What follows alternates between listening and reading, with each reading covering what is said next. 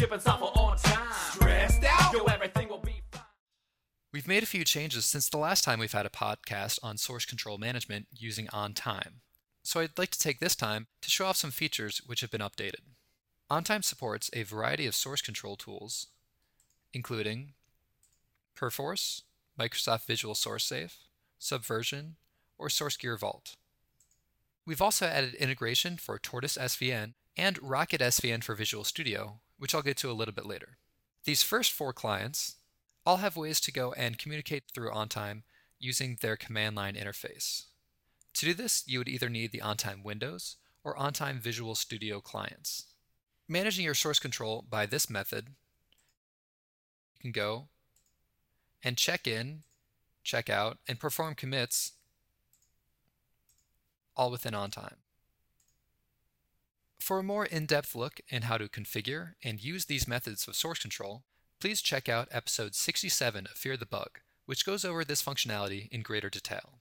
The two other clients that I mentioned working with OnTime before, Tortoise SVN and Rocket SVN for Visual Studio, work with your OnTime database through OnTime Web. All you would need to do is go and point your issue tracker setup to either your instance of OnTime Web or an OnTime Now hosted account. Now, whenever you make some changes, you can go and associate this file with an item in your OnTime database. And we'll search for feature number 37.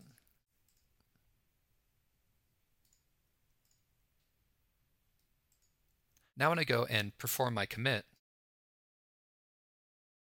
it will automatically update my item in OnTime. Working both with Tortoise SVN or Rocket SVN for Visual Studio allows me to update items I'm working with in OnTime without having to launch either OnTime Web or my Windows client. Since the release of OnTime version 10, there's now the added functionality to change an item's workflow step based on actions you're taking in your source control management. Let's take a look at the development stage for my features. I'd like to set it up that anything in my development stage whenever I would commit files related to this item, will automatically bump it to be ready for testing.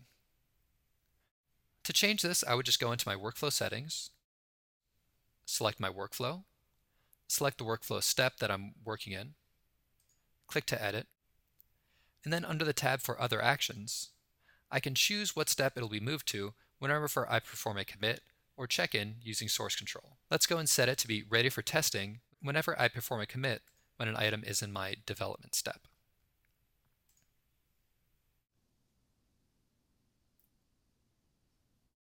If I'm working with item number 37,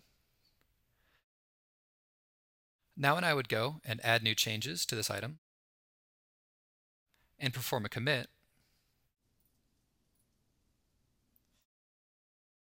it will automatically advance item number 37 to be ready for testing.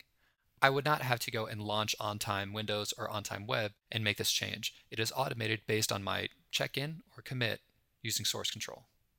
Changing an item's workflow step using source control, however, will not respect the force edit option or prompt the user to enter any work log information, just as if the item's workflow step was changed within OnTime.